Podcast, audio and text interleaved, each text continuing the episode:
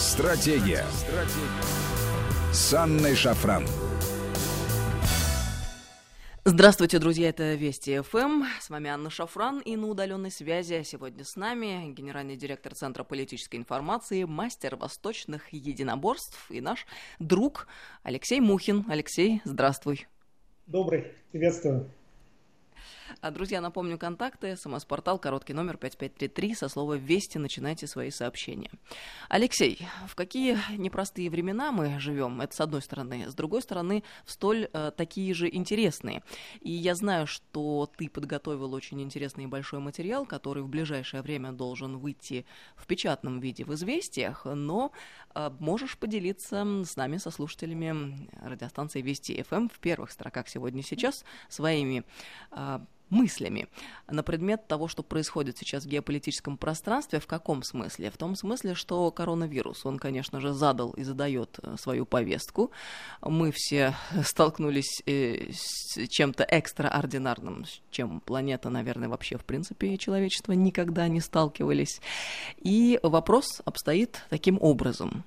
А кто же в итоге станет главным бенефициаром всего происходящего после того, как вся эта жутчайшая и история, и паника закончится? Я предлагаю об этом сегодня поговорить.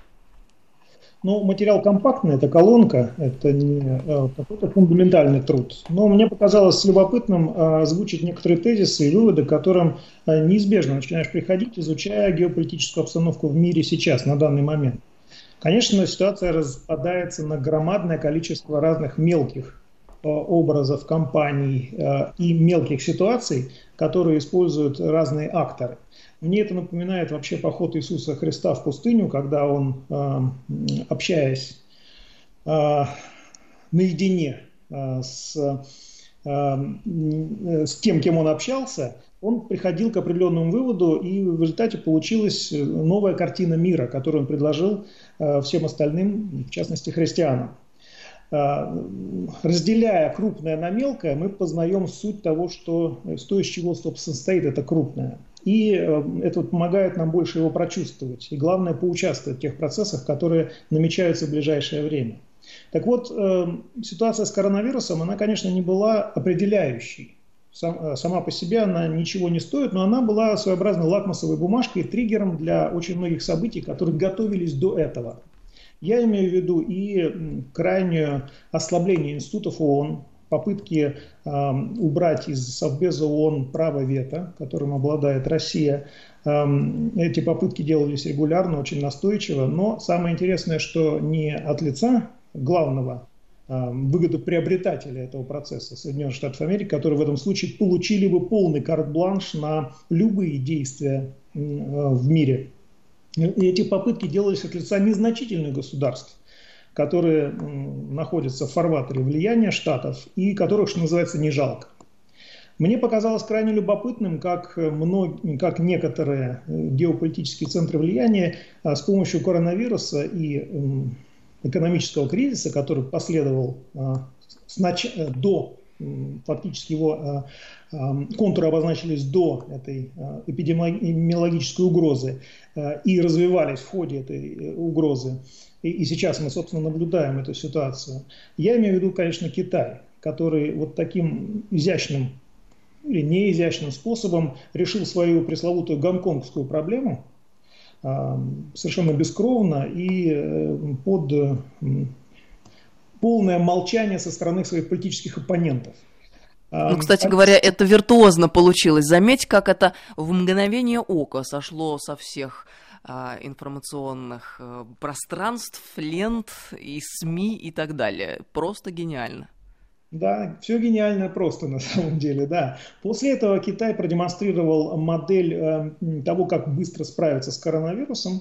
Эм, реальная была угроза, выдуманная ли была угроза, мы не знаем на самом деле. Но факт остается фактом. Э, здесь вопросов к этой ситуации гораздо больше, чем ответов. Например, один из основных вопросов – это все-таки э, природное явление, либо рукотворное. Э, пресловутый COVID-19. Эм, будет ли э, эта ситуация развиваться дальше, как третий этап мировой войны? ну, некоторые историки, я уже говорил об этом, рассматривают Первую и Вторую мировую войну, войны в непосредственной связи. Так вот, э, мне кажется, что э, мы сейчас переживаем третий этап той самой мировой столетней войны, если посчитать, то она действительно столетняя как раз, эм, чуть-чуть дольше она сейчас длится. И будет ли это окончательным этапом? Либо мы находимся на пике, либо находимся на плато уже, когда э, необходимо делать какие-то выводы и строить новую мировую систему. Ведь любая глобальная война, любой глобальный катаклизм, он заканчивается созданием нового миропорядка. Э, у меня в этой связи в статье вот, э, заданы вопросы, кто, собственно, является сейчас основными акторами, кто пытается, так сказать, уворовать победу, как это обычно делается. И я заметил и предложил к обсуждению эту точку зрения о том, что, э, в принципе, страны, э, что в Первую, что во Вторую мировую войну, что сейчас, ведут себя приблизительно одинаково, то есть модельно. А Соединенные Штаты Америки замечательно а, не, долгое время не открывали второй фронт, хотя и подзуживали всячески, спровоцируя конфликт между Россией и Китаем. Но в конце концов открыли этот фронт и получили, что называется, очень и очень жестко по своему реноме а, которая пострадала в результате пресловутой торговой войны, которая идет до сих пор и, судя по всему, еще будет идти некоторое время. Китай а, обнаружил, с одной стороны, а, довольно мощный интеллектуальный, производственный, индустриальный потенциал и глобальное желание экстраполировать свое влияние на другие страны, в частности, европейский рынок, но при этом не преуспел, потому что эм, совершил ошибку, на мой взгляд, э, э, Германии прошлого столетия. Он решил на, во всем полагаться именно только на, свой, на себя. То есть на, ну такой, э, простите уж я за это сравнение, такой арийский бизнес, да? куда, не пускают, куда не пускают кого-то чужого. Как результат, он не смог создать партнерских отношений практически ни с кем, включая Россию. Потому что наш союз носит хоть и естественный на данном этапе характер, но не может рассматриваться как стратегический. Э, по той простой причине, что уже очень разные у нас интересы, уже очень э, жестко мы конкурируем по самым разным направлениям, начиная от военного, уж простите, э, территориального и технологического. Все наши попытки создать действительно очень серьезные, эффективные союзные отношения с Китаем, они проваливались. И они провалились очередной раз вот на данном этапе. Поэтому я все-таки предлагаю рассматривать в качестве основной Э, основного конфликта. Это конфликт США и Китая. А, Причем этот конфликт носит э, очень острый характер э, за лидерство, прежде всего экономическое и политическое. Полем битвы, скорее всего, будет Евразия, то есть Большая Европа, от Лиссабона, если хотите, до Владивостока. Ну, мы ее называем Евразией, кто-то ее зовет Большой Европой. И эта же территория рассматривается в качестве глобального рынка по итогам а, этого третьего периода мировой войны и ресурсной базы. Потому что вот ее юг, ее восток, наш Дальний Восток, Восточная Сибирь, Западная Сибирь и страны, обладающие большими энергетическими ресурсами в Африке и на Ближнем Востоке, они, в принципе, являются той самой территорией, которую предполагается контролировать Китаем либо Соединенными Штатами Америки. А, к сожалению, для нас и для Европы, что для них очень обидно, потому что они-то себя считают партнерами а, Атлантического Союза, нас рассматривают в качестве вот этого поля битвы, пассивного, а, пассивных участников этого глобального сражения. Ну, вот, э, вот такая несколько апокалиптическая картина сложилась у меня в голове. Мне показалось любопытным представить ее на общее рассмотрение, и я готов порассуждать на эту тему. Хорошо, Алексей, ты упомянул уже Китай э, в числе главных ав- а, э, тех действий, которые будут разворачиваться. А второй главный актор, это США. Так вот, что касается США, если Китай порешал с Гонконгом все довольно быстро и просто и гладко, то в Штатах как обстоят дела и какие задачи перед собой ставил Трамп, в частности, удалось ли ему точно так же, как Китаю, эти вопросы порешать? Ну, смотри, Китай не только порешал с Гонконгом, он еще и показал всему миру, продемонстрировал это очень наглядно, что без его производственной базы, в принципе, мировая экономика это испытывает очень серьезные затруднения. И в этом, на мой взгляд, основная ошибка Китая, который эм, толкнул буквально другие страны с более или менее развитыми национальными экономиками к тому, что эту ситуацию необходимо менять. И понимание этого пришло в Германии, в России гораздо раньше. Мы уже давно э, это благодаря санкционной политике Штатов поняли и реализуем этот проект.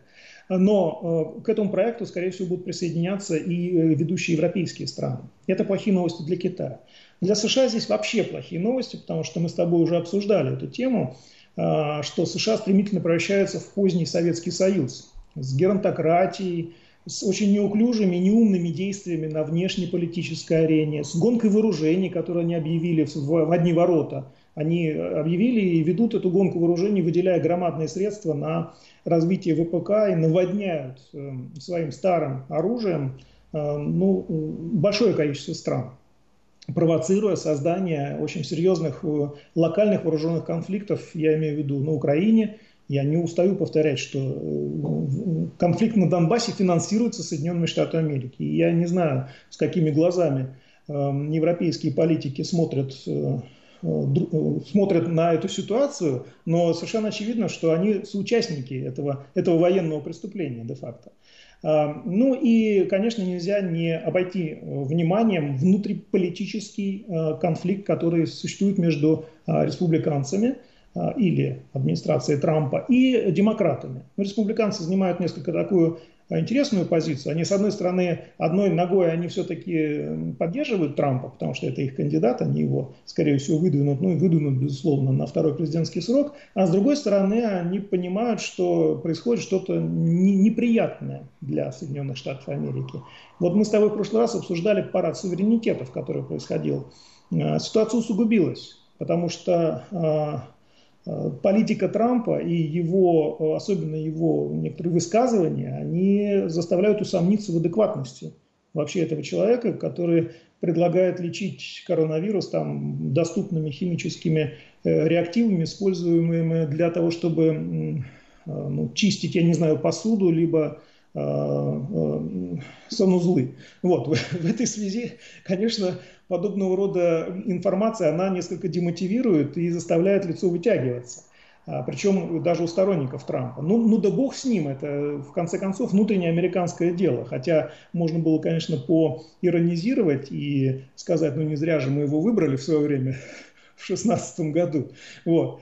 А, но мне кажется, если ты заметила, что а, очень быстро и бодро сошли на нет практически все Э, ситуации, которые были связаны с обвинением России в какой-то особенной агрессии. Я имею в виду и дело Скрипалей, и собственного вмешательства в американские выборы, и вообще вмешательство в выборы в Европе. А, а о России как бы забыли. А, то есть это сейчас не, не, не тема номера 2, 3, даже 4. Это какое-то десятое дело, да, периодически какие-то эм, эховые Э, боли возникают э, в головах американских европейских политиков, но они уже не находят никакого отклика и поэтому не являются э, основным содержанием нынешнего политического контекста в западном сообществе. Я думаю, что мы должны это учитывать, мы должны этим воспользоваться, и э, мы этим воспользовались, судя по действиям наших военных, которые довольно эффективно показывают о том, как надо действительно бороться с коронавирусом на определенной отдельно взятой территории, что, кстати, нам через некоторое время выйдет боком, потому что я уже замечаю, как в натовских аппаратах рождается идея относительно того, чтобы обвинить Россию чуть ли не в военном вмешательстве а во внутренние дела европейских государств, в частности Италии и Сербии, которым мы очень хорошо помогли. Тем более, что Давай ситуация... поясним для слушателей, потому что вся эта ситуация в Италии, когда российские военные прибыли с тем, чтобы помогать э, в эпидемиологической ситуации, осуществлять дезинфекцию и так далее, все это выглядело как эм, эм, действительно военная операция, а в стране НАТО вдруг оказалась армия Российской Федерации. То есть вообще-то это сюрреализм, честно говоря. Но тем не менее это да, выглядело абсолютно логично, понятно и в конце концов, кто, если не мы для нас, а для итальянцев, ну, эм, они любой помощи были рады. Ну, это, конечно, для людей, которые запуганы были западной пропагандой, которая в соцсетях, в средствах массовой информации э, несколько лет проедала голову западному обывателю, что русские вот-вот придут, особенно на севере Европы. Да, э, те картинки, которые ретранслировала западная пресса, это было э, и медиаструктура, это было действительно ужасно, потому что военные машины с российскими флагами неслись по дорогам страны-члена НАТО. Ну, Слушай, да. колонны, российские колонны российской военной техники. Это сильно. Я думаю, что да, это будет эпизодом нового блокбастера американского о том, как американские врачи героически спасали Европу. Э, уже, насколько мне известно, уже подобного рода вещи рассматриваются голливудскими продюсерами. Но э, флаком звездно-полосатой в руки – в этой связи. Мы же вернемся к э, нашей ситуации. Мне кажется, что э, Европа сейчас получает очень серьезный заряд эм, э, антиамериканской эм, ну, вакцины, можно сказать, в информационном плане, прекрасно понимая, чего стоит американская защита, которой так долго кичился Трамп, который, собственно, кичился и Барак Обама, и которую Трамп задорого пытается продать европейцам. Думаю, что вот ситуация с коронавирусом, она многое прояснила. И на данном этапе, если я не ошибаюсь, эм, значительную популярность получат те политики, которые э, ведут, вернее, стремятся к более суверенной э, ситуации на территории европейских стран. Я не говорю о тех э, явных сателлитах, которые свои остатки суверенности, избавляются от своих остаток суверенности, что называется, очень стремительно я имею в виду там Польшу, ну не хотелось бы именовать, Прибал, Прибалтов и так далее. Я имею в виду страны, которые заботятся действительно о своей идентичности и готовы развивать европейский проект дальше. И если ты обратила внимание, все чаще сейчас ведутся разговоры о том, что Европейский Союз необходимо э, упразднить, отказаться от Европейского Союза. Ты знаешь, мне кажется, что подобного рода разговоры на самом деле ведутся э, странами, либо людьми, либо силами направляются, теми, которые не заинтересованы в том, чтобы Европа а, после вот этой коронавирусной а, мобилизации и после чудовищного падения цен на нефть, связанного с остановкой прежде всего потребления энергоресурсов, стала менять либо перезагружать формат Европейского Союза. То есть тот ослабленный брюссельский вариант, который мы сейчас имеем в Европе, он очень устраивает внешних акторов, прежде всего США и Великобританию. Последняя, я напомню, вышла да, из состава Европейского Союза и сейчас э, пытается наладить новые инструменты влияния на континенте. Эм, и э, это не конспирология, это просто результат тезиса «ищи кому выгодно» потому что именно разговоры о грядущем развале Европейского Союза, они выгодны как раз внешним акторам, которые э, и создают иллюзию того, что ну вот, Европейский Союз разваливается, и вы останетесь один на один с великой, ужасной, медведеобразной, агрессивной Россией. А, и здесь опять выйдет э, на, первый план НАТО для того, чтобы э, окончательно милитаризовать Европу. Ведь я напомню, что речь идет не только об экономическом контроле со стороны США, речь идет о попытке э, милитаризовать европейский континент, чего стоит только модернизация тактического ядерного оружия на территории, которая была проведена э, не по воле европейских стран. Просто это было сделано явочным порядком. Э, и, э, к сожалению, тактический ядерный конфликт на территории Европы в ближайшем будущем, он просто обозначился. И мы должны это иметь в виду. Особенно тревожным были события, когда э, США отказались от сдерживающих э, договоров на территории Европы э, и поставили нас перед фактом, не, не переговаривая, даже не пытаясь переговорить условия, а просто поставили нас перед фактом того, что они просто вышли из этих договоров, соглашений. Плюс, конечно, СНГ-3 дает, развязывает руки, не присоединение к нему, либо не разработка, не продление, развязывает руки американцам окончательно, что приводит нас на грань а, вот, э, как я уже когда начинал э, сегодняшний разговор, я упомянул о том, что я, мы не знаю, я не знаю, где мы сейчас находимся, на пике, либо уже на плато третьего периода э, мировой войны. Вот все будет зависеть от того, насколько серьезно США сейчас разрабатывают планы о применении ядерного тактического оружия на территории Европы. Что называется, им-то что, они хотят за озером отсидеться. Эм, сдерживает их, конечно, то, что евразийское пространство потом, в случае, не дай бог, ядерного конфликта, невозможно будет некоторое время или вообще использовать как э, рыночную площадку. А это, как я уже тоже упомянул, э, большой рынок, на который имеют виды не только Китай, но и США. Вот такая сложная ситуация сложилась. Если говорить о Германии и Франции, Меркель и Макрон, то какие у них э, планы могут быть и как они видят будущее Европейского Союза? Тут у них накануне состоялась э, такая заочная дискуссия относительно а, финансирования и так далее. И Меркель, судя по всему, как-то не пылает жаждой вкладываться так серьезно в общее европейское экономическое будущее, поскольку у каждого в своей собственной стране дела не очень хорошо идут, и Германии самой надо выбираться из этой ситуации. Макрон как-то очень эм, резво и бойко выступает. Естественно, у него были, есть и остаются амбиции на предмет э, первых ролей в Европейском Союзе. Вот что здесь э, будет происходить? Как будут складываться эти взаимоотношения? Цели какие у них?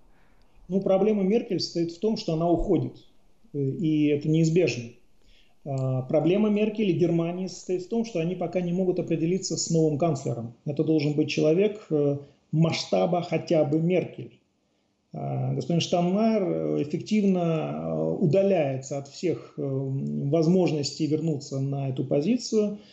И я считаю это ошибкой, хотя господин Штанмайер совсем не эм, пророссийский политик но он хотя бы политик здравый, мы это знаем а, по нашим, а, нашему взаимодействию вот в ходе формирования знаменитой формулы Штанмайера по урегулированию ситуации на Донбассе. То есть он хотя бы э, вменяемый. А остальные, к сожалению, ну, мягко говоря, вряд ли смогут, ну, имея права на вождение велосипеда, они пытаются водить Феррари. Э, возможно, там некоторое время у них это получится, но потом, к сожалению, нет. Что касается господина Макрона, у него, у него другая проблема. Сейчас, секунду буквально, коротко, я уже понимаю, что время перед э, этим. У Макрона проблема в том, что он еще не стал европейским лидером. Он э, французский президент, но он очень хочет. Алексей, должны прерваться уже точно сейчас. С нами Алексей Мухин. Продолжим после новостей. Стратегия. Стратегия. С Анной Шафран. Здравствуйте, друзья. Мы продолжаем беседу с Алексеем Мухиным. С нами генеральный директор Центра политической информации. 553320 – это наш СМС-портал. Алексей, на связи? Да, на связи. Давай с тобой продолжим разговор по поводу Макрона. Мы на нем как-то очень быстро э, закруглились перед уходом на новости. Хотелось бы развернуть этот тезис. Ну, э, да, новости наши все. Э, Эммануэль Макрон, э, надо сказать, ведет корабль французской политики э, уверенной рукой сейчас. Э, французы, конечно, недовольны, они недовольны всегда. Я, изучая политический бомонд э, Франции, заметил, что французы верны своим революционным традициям. После того, как они выбирают президента, они тут же начинают его всячески не любить. Это случилось и с Николя Саркози, это случилось с Франсуа Оландом, это происходит и с Эммануэлем Макроном. Поэтому я э, все-таки думаю, что Эммануэль Макрон э, видит себя в качестве президента Франции, ну, временно, скажем так. Он хочет стать э, трансевропейским политиком и в какой-то степени даже э, переплюнуть Шарля де Голля. А, он, ну, насколько мне известно, он э, склонен к э, симпатизировать Шарлю де Голлю, и делает это ну, гораздо более последовательно, нежели Николя Саркози. И здесь я думаю, что вполне вероятно через некоторое время встанет вопрос о выходе Франции из НАТО. А, это, конечно, несколько экстравагантно. Это очень фантастически сильно. звучит, Алексей, но если это случится, это будет очень это... круто. Франция... Я просто понимаю, что мы сейчас живем в такую эпоху, когда вообще все возможно. И, и то, что ты говоришь э, на прошлой неделе про парад суверенитетов и про абсолютную э, возможность того, что Штаты объединенные американские, соединенные, вдруг э, станут несоединенными отдельными штатами. То же самое про Францию, э, которая выходит из НАТО. Ты сейчас сказал, показалось невозможно, но на самом деле почему и нет? Почему нет? Почему? Потому что, с одной стороны, существует крайне амбициозный молодой политик Макрон, которого Дональд Трамп публично унизил э, известным способом.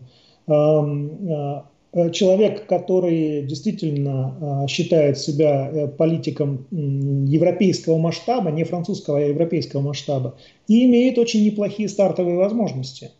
Э, вполне вероятно, что европейские политики, э, возможно, поставят на него как на а, своего лидера. И все будет зависеть от того, насколько он проявит свои амбиции, насколько он будет готов играть в их игры. А, что касается вот э, позиции США, сначала, если ты помнишь, осматривалось, что Мануэль Макрон является чуть не американским ставленником Ротшильдов э, и так далее конспирологические Активно круги. очень обсуждалась эта версия. Обдели на эту тему. Ну, Макрон просто служил в одном из банков Ротшильдов, поэтому к нему и прилепилось, собственно, это э, клеймо. Но на самом деле он показал, что он вполне себе может подняться над интересами разных групп и сыграть э, в разные геополитические игры. Поэтому я продолжаю очень внимательно следить за развитием событий вокруг французского президента, и мне кажется, у него есть хороший потенциал. Если он не сделает те же ошибки, которые совершил Николя Саркози, Э, я бы не хотел э, подробно останавливаться на этих ошибках, но они носят довольно интересный характер. Или Франсуа Оланд, который оказался просто слабым политиком. Он не смог вынести э, тяжести шапки Мономаха, которая на него легла.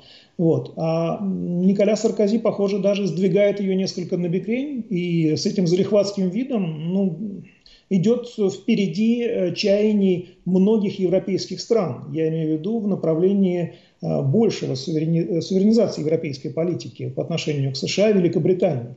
Э, принято считать, что та же Ангела Меркель способствовала очень серьезно Брекзит и прикрылась традиционно обвинением в том, что чуть ли не Россия спровоцировала этот проект. На самом деле за этим проектом стоят германские круги, как это было в памятном нам 20 веке. Я не устаю возвращаться здесь к историческим параллелям периодически. Так вот, э, э, Макрон, судя по всему, хочет использовать Ангелу Меркель как такой германский таран э, в, против США и, пользуясь тем, что она уходит, прыгнуть в этот вагон который идет на восток. Не зря Эммануэль Макрон довольно плотно и много общается с Владимиром Путиным по самым разным вопросам. И обеспечить себе тыл в этой, в этой связи Франция, конечно, вряд ли станет э, страной-лидером в Европейском Союзе, но поспорить и оспорить первенство Германии вполне себе может.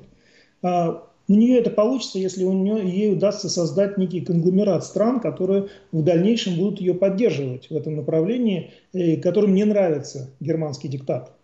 То есть вот этот четвертый рейх, который мы сейчас наблюдаем в виде Европейского Союза, на мой взгляд, э, сейчас переживает исторический момент, э, когда э, придется определиться, какой именно формат он примет. Либо это будет совершенно прогерманское образование с надстройкой в виде Германии, которое будет тянуть всю европейскую экономику дальше в светлое будущее, либо это все-таки будет более демократическое образование, где Германия и Франция будут конкурировать, остальные страны, перебегая из, одного, из одной команды в другую, будут создавать для себя определенные условия Э, комфортные условия в виде э, субсидий, э, там, послаблений, траншей и так далее.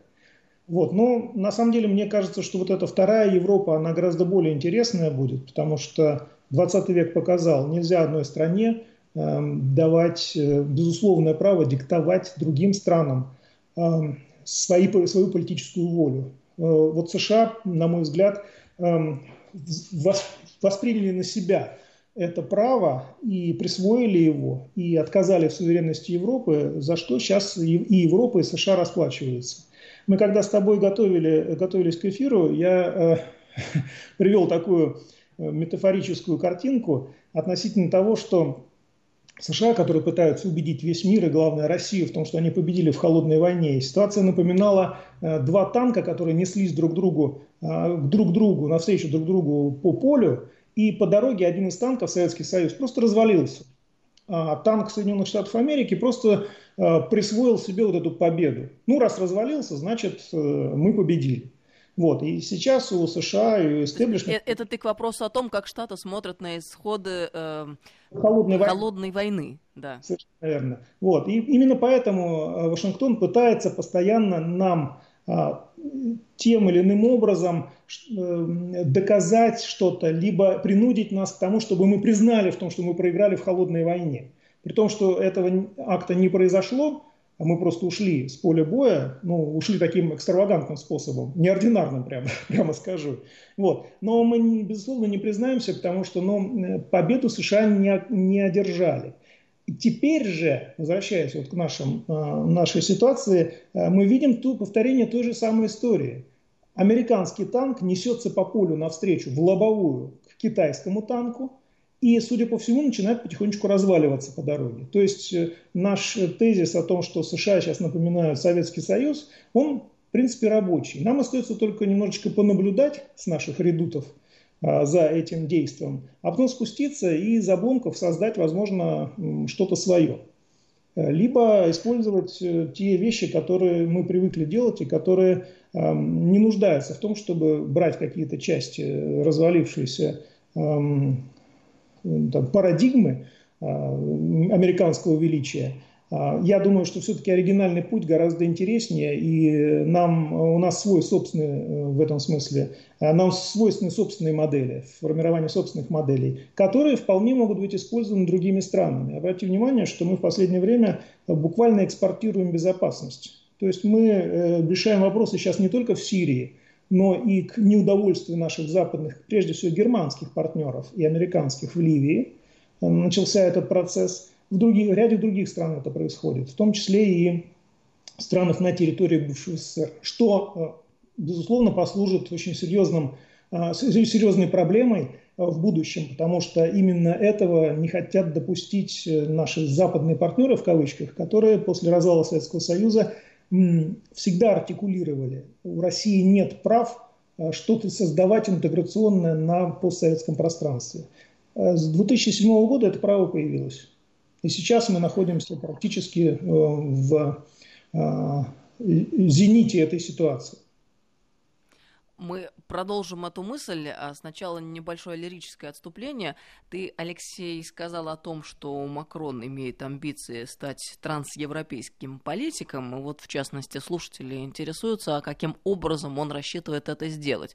А путем занятия должности в структурах Евросоюза или как? Да, безусловно, есть президент Европарламента, есть э, глава Еврокомиссии и так далее. На самом деле это очень интересные посты, которые при занятии ими действительно ярким политиком, а Макрон яркий политик, могут сделать из него величину, которая стоит над политикой в Европе. Я имею в виду страновой, страновой политикой в Европе. Просто э, этим, этими, эти места до сих пор занимали люди, ну, мягко говоря, эм, э, ангажированные, со своими слабостями. Я так понимаю, причем с очень серьезными слабостями. Я не хочу перечислять, потому что они общеизвестны в европейских кругах. И, эм, ну, служат, скажем так, э, очень эм, Э, специфическому мнению об этих людях. Так вот, э, я так понимаю, что сознательно не сдавали э, сильным политикам занимать эти позиции. Вот только-только Ангела Меркель что-то там попыталась в этом направлении двинуться, ее тут же задвинули ее и сказали, видимо, намекнули, что ни в коем случае нельзя там ей становиться главой Европейской комиссии, и ей, как известно, стало совершенно неизвестной в Европе малоизвестный в Европе политик, но тоже немецкая дама. Алексей, такие международные организации, как ООН, ВТО, ВОЗ, что с ними будет в ближайшее время? Почему спрашиваю? Потому что в период коронавирусной реальности складывается ощущение, их значение некоторым образом начало снижаться. Так ли это, на твой взгляд, и какие здесь перспективы? Ты дипломатично описала состояние. Мы умеем, когда можем. Точнее, мы можем, когда умеем, прошу прощения. Вот это западные империалисты вырываются в наш эфир. В котором находятся эти организации уже достаточно давно. А, ситуация с ВТО стала совершенно очевидной, что эта организация ну, никаким влиянием не пользуется, когда фактически отменились, отменился арбитраж ВТО, да, который просто не смог ничего дать э, в, после введения против России незаконных санкций вне э, э, одобрения Совета Безопасности.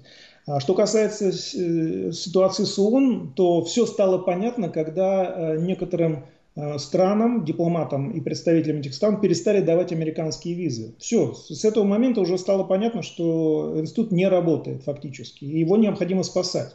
Что касается ВОЗ, ну, мне кажется, что как раз поведение чиновников ВОЗ в результате вызовов, начиная с 2002 года, собственно, когда э, САРС появился э, в поле зрения человеческой цивили... нынешней человеческой цивилизации, же тоже стало понятно, что организация не вывозит простите за тавтологию. Вот. И, но любые попытки ее реформировать либо усилить ее влияние наталкивались на эм, четкое, жесткое противодействие со стороны тех же США, которые понимали, любое создание наднационального института, оно ведет к ограничению их э, полновластия, как они считают. Обратите внимание, не мы первые придумали а, отказываться от финансирования той или иной организации. Это придумали Соединенные Штаты Америки, которые пользуются этим Э, инструментом достаточно эффективно. Сейчас ВОЗ э, фактически воет от того, что эм, США угрожают, э, либо там отменили, либо ограничили эм, финансирование этой организации. На данном этапе мы наблюдаем коллапс. Вот ты сказала, начинает снижаться влияние, мы наблюдаем коллапс, на мой взгляд, этих организаций. От их спасения, от их перезагрузки зависит то, насколько будет э, взвешено, справедливым, подверженным каким-то правилам, которые будут уважать все участники процессов, э, наше будущее. То есть речь идет на самом деле о ни много ни мало выживании нынешней человеческой цивилизации. Потому что если э, ситуация распадется на национальные государства, то это будет ситуация 500-летней давности, когда все воевали со всеми. Э, и границы Европы перекраивали, что называется, каждые 10-15 лет. Если мы готовы к, такому, к такой ситуации, а некоторые акторы, как мы говорим сейчас, готовы, особенно за озером, и особенно в некоторых э, странах э, к востоку, ну, тогда нас ждет период жесткой турбулентности. А, и падение уровня жизни во всех странах, потому что в военных условиях невозможно поддерживать высокий уровень эм, сервиса и комфорта для гражданских обществ. А, те, кто слабы, те, кто не смогут подстроиться, перестроиться под нынешнюю ситуацию, те, кто не сможет отмобилизоваться, те, к сожалению, станут добычей сильных. Вот мы сейчас находимся в этой э, непростой ситуации, на мой взгляд.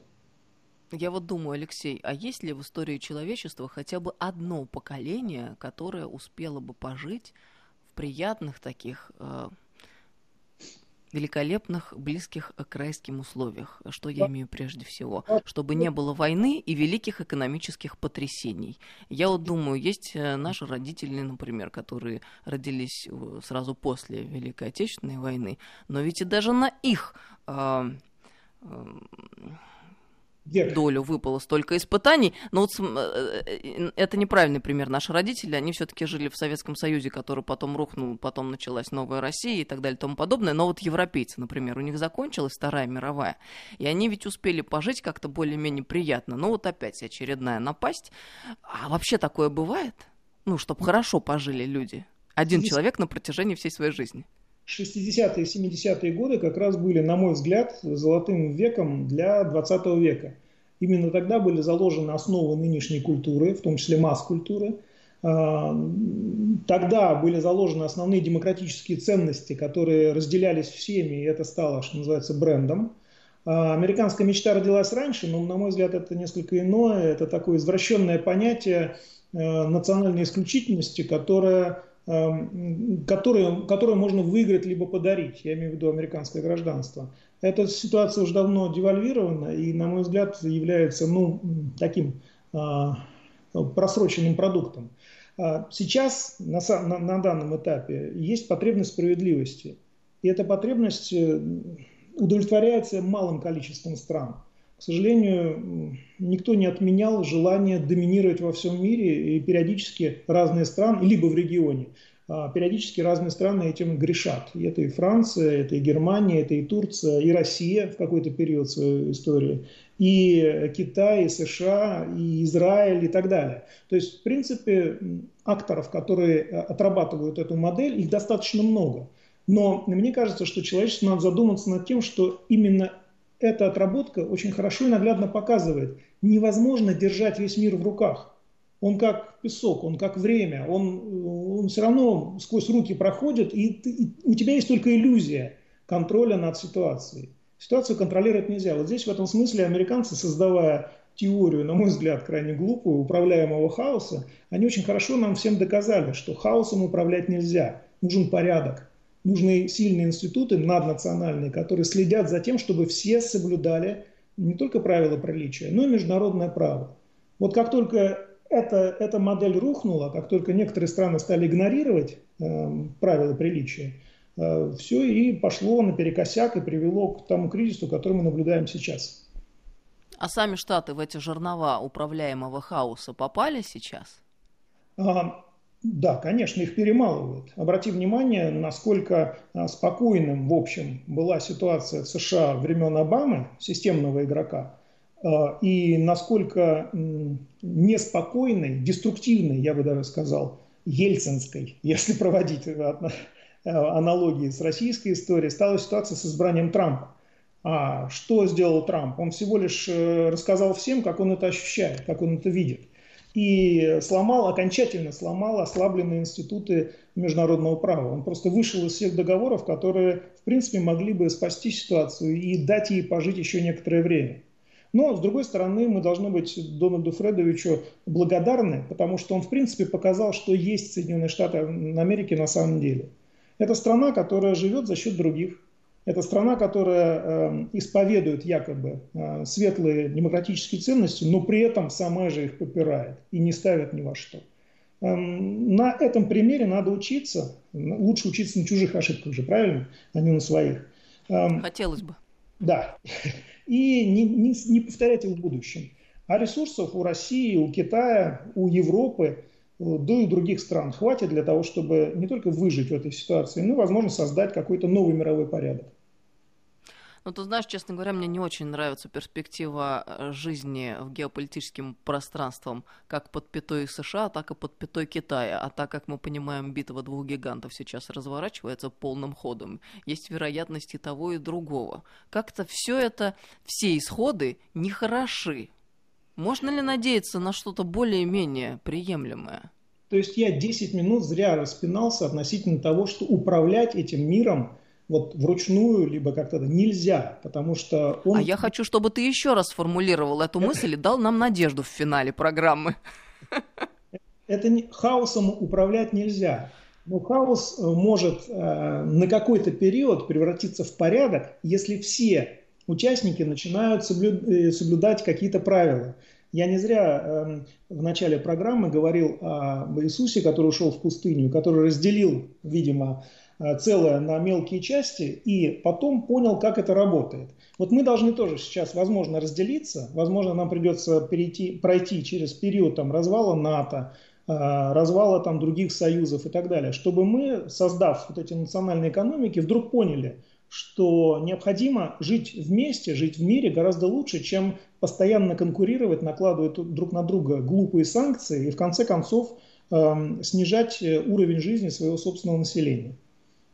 Вот он позитивный э, финал и исход нашей беседы. Тезис, антитезис, синтез. Спасибо тебе большое, Алексей, потому что ведь очень хочется с надеждой смотреть в наше недалекое, в частности, будущее. Спасибо тебе. Спасибо тебе большое, дорогой друг. Алексей Мухин был с нами сегодня в программе, генеральный директор Центра политической информации. Алексей, до новых встреч. Друзья, всем доброго вечера. Это Вести ФМ. Стратегия. Стратегия с Анной Шафран.